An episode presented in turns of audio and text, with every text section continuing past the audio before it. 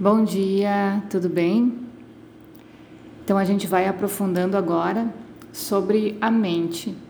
A gente tem bastante dificuldade de identificar a mente e separar ela do corpo.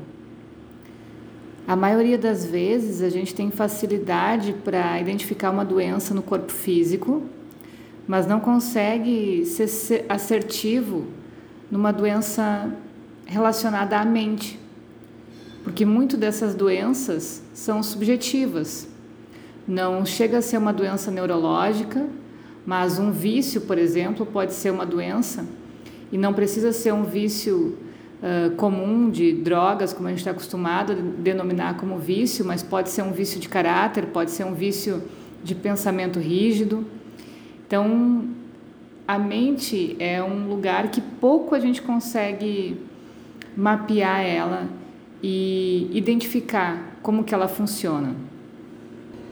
A gente praticamente ignora como que essa mente funciona, justamente porque a gente se identifica com ela. A gente não considera ela fora. A gente se vê totalmente dentro da mente.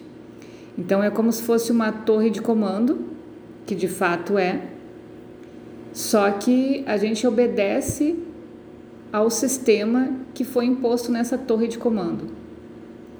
Esse sistema ele reage de acordo com as informações emocionais, de acordo com o que a gente capta no ambiente, de acordo com o nosso inconsciente. Então é como se estivesse no piloto automático. Existe forma da gente tomar o controle dessa torre de comando e guiar essa mente. Mas é o que a maioria das pessoas não descobriu ainda e não consegue fazer, porque estão presos a essas atividades mentais. São comandados por uma leva de energia social, uh, familiar, o cotidiano em si, a rotina, e não conseguem travar essa mente a ponto de tomar as rédeas dela. E o que a mente é de fato? Se a gente não conhece como essa mente funciona, e aí não é uma mente generalizada, cada um tem o seu sistema de comando. Se a gente não conhece como ela funciona, como que a gente vai tomar as rédeas dessa vida? É aquilo que Carl Jung fala. Se você não tomar consciência, o inconsciente vai governar a sua vida e você vai chamá-lo de destino. É exatamente esse ponto que a gente está estudando agora. Existe a forma de tomar consciência, ela requer esforço, mas se não, a gente vai funcionando de uma forma automática. O primeiro passo para tomar esse, esse controle é praticar o autoconhecimento. A gente precisa aprender a se conhecer conhecer como o corpo reage às coisas que a gente faz, como essa mente responde a determinadas coisas e começar a suspeitar de que ela não é a dona da razão, que a gente tem como educar essa mente. O pensamento, como a gente conhece normalmente, é uma função do ego, porque ele funciona de uma maneira instintiva, comandada pelo inconsciente. Quando a gente aprende a se ver separado desse ego, que é o exercício do observador que eu tanto falo, é aí que a gente começa a suspeitar que tem como tomar conta da situação. Começa se observando como que a mente reage a determinadas situações externas que acontecem, nas relações, nas emoções, o que que a tua mente está falando? Como é que ela se relaciona em, comparando com o teu corpo. O que você coloca, que você ingere, o que você absorve energeticamente, o teu corpo reage de determinada forma. E a gente consegue perceber isso um pouco mais fácil do que em relação à mente. Faz essa comparação do que é captado pela mente quando o corpo está em determinada situação de embotamento ou de toxicidade, como é que essa mente reage? E qual seria a função correta da mente? Para que, que ela serve? a gente consegue ver ela de uma maneira tão palpável como a gente vê as nossas mãos e os nossos pés. O Ayurveda e o Yoga, eles trazem essa função de aprender a fazer o exercício do observador e observar as reações do nosso corpo e mente de uma forma aguda, de uma forma séria e que traz esse amadurecimento para o nosso espírito. A mente, como a gente observa hoje, ela é um carro desgovernado. Por quê? Se a gente se deixa guiar pela mente, nesse estado que a gente vê a grande maioria das pessoas, sendo comandada pelos instintos, pelas emoções, a gente sempre reage ao que não está acontecendo. Então, em vez desse carro dirigir de uma forma segura, sabendo para onde ele quer ir, indo com uma velocidade tranquila, sem causar acidentes, por exemplo, sem causar riscos, expressa uma forma muito mais equilibrada de saúde. Quando esse motorista, essa mente que guia esse carro, se alguém falar alguma coisa, ele se comove, ele se emociona, reage àquilo, Uh, e aí vai se alimentar de uma forma que faz mal para o corpo, e aí o corpo começa a reagir de uma forma estranha também. E daqui a pouco começam a vir muitos medos na cabeça desse, dessa mente que está dirigindo. E ele já não sabe mais se ele pode ir para aquele caminho ou não. Imagina como esse carro vai agindo no trânsito. E se do outro lado ele enxerga alguém que ele considera como inimigo ou que tem medo que possa fazer mal para ele? Ele pode usar o próprio carro como uma arma. Então é nesse sentido. A gente usa as palavras como arma. A gente usa tanto para atingir os outros quanto para atingir a nós mesmos. O auto boicote que a gente faz diariamente de uma forma velada, a gente tira a possibilidade do nosso sucesso. E por que que a gente faz isso? Porque a mente está no comando e essa mente não está educada.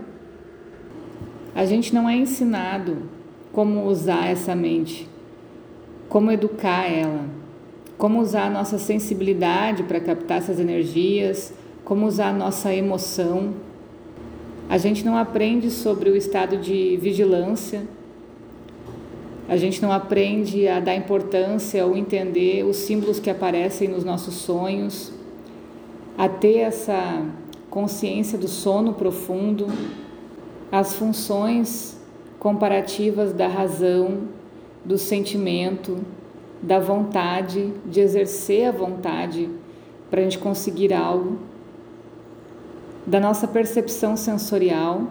Tudo isso são ferramentas para a gente começar a entender da onde que vem a função da mente. É o que eles chamam de a gente ficar nas trevas ou dormindo, né? eu ouço bastante isso, que a humanidade está dormindo e precisa acordar para conseguir fazer essa transformação de consciência. A gente precisa da mente para tudo, a gente usa ela para tudo, tanto para entender o nosso passado, para estar presente, que é um exercício de vontade, para projetar o nosso futuro, para equilibrar o nosso corpo, nos deixar saudáveis, para socializar com outras pessoas, para agregar em grupos, para que coisas melhores possam acontecer para mais pessoas. Tudo isso é o, o uso correto da mente, é saber usar a mente para algo em evolução.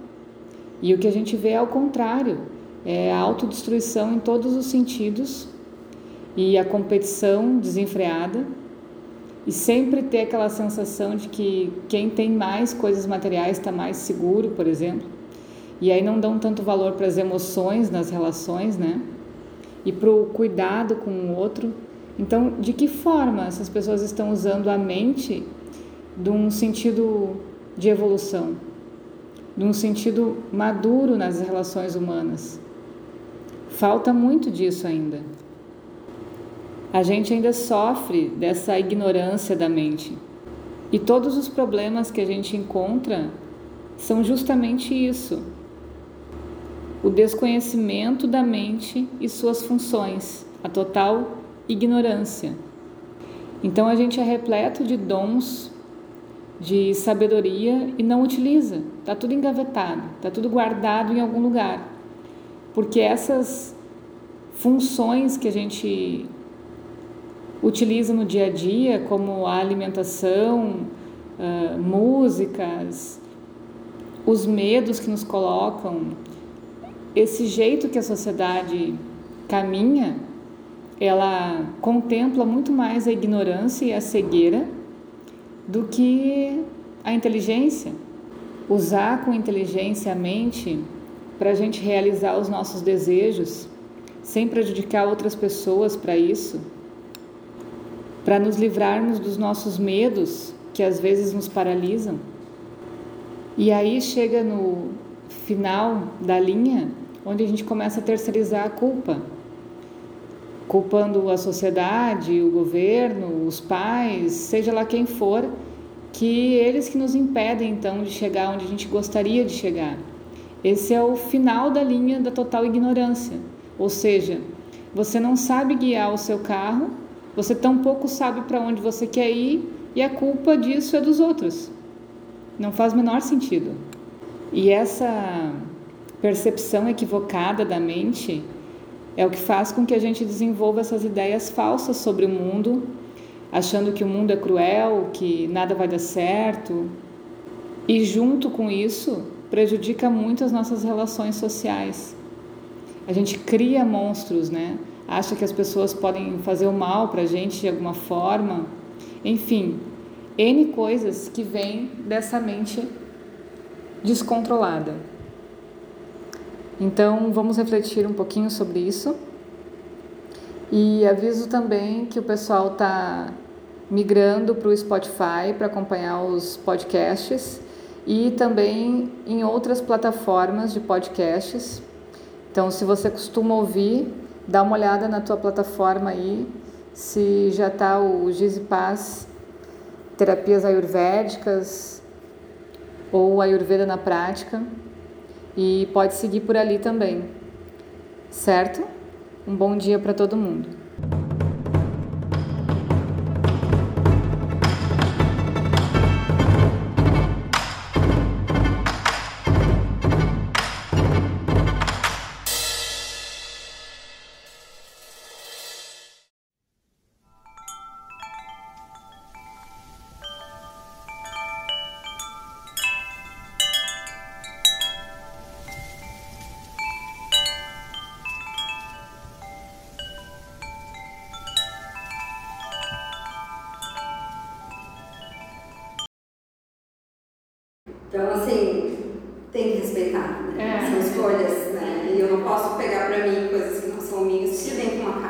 Da onde vem a questão do pita controlar, né? Daí a gente passa é. pro campo emocional. Sim. Insegurança. Eu tenho muita dificuldade até em relacionamento, porque eu acho, eu tenho uma ideia de que as pessoas têm que demonstrar o sentimento de tal forma. Então, se a pessoa demonstra de um outro jeito, eu não sei reconhecer como se a pessoa sente algo por mim, sabe? É. E eu, daí eu falo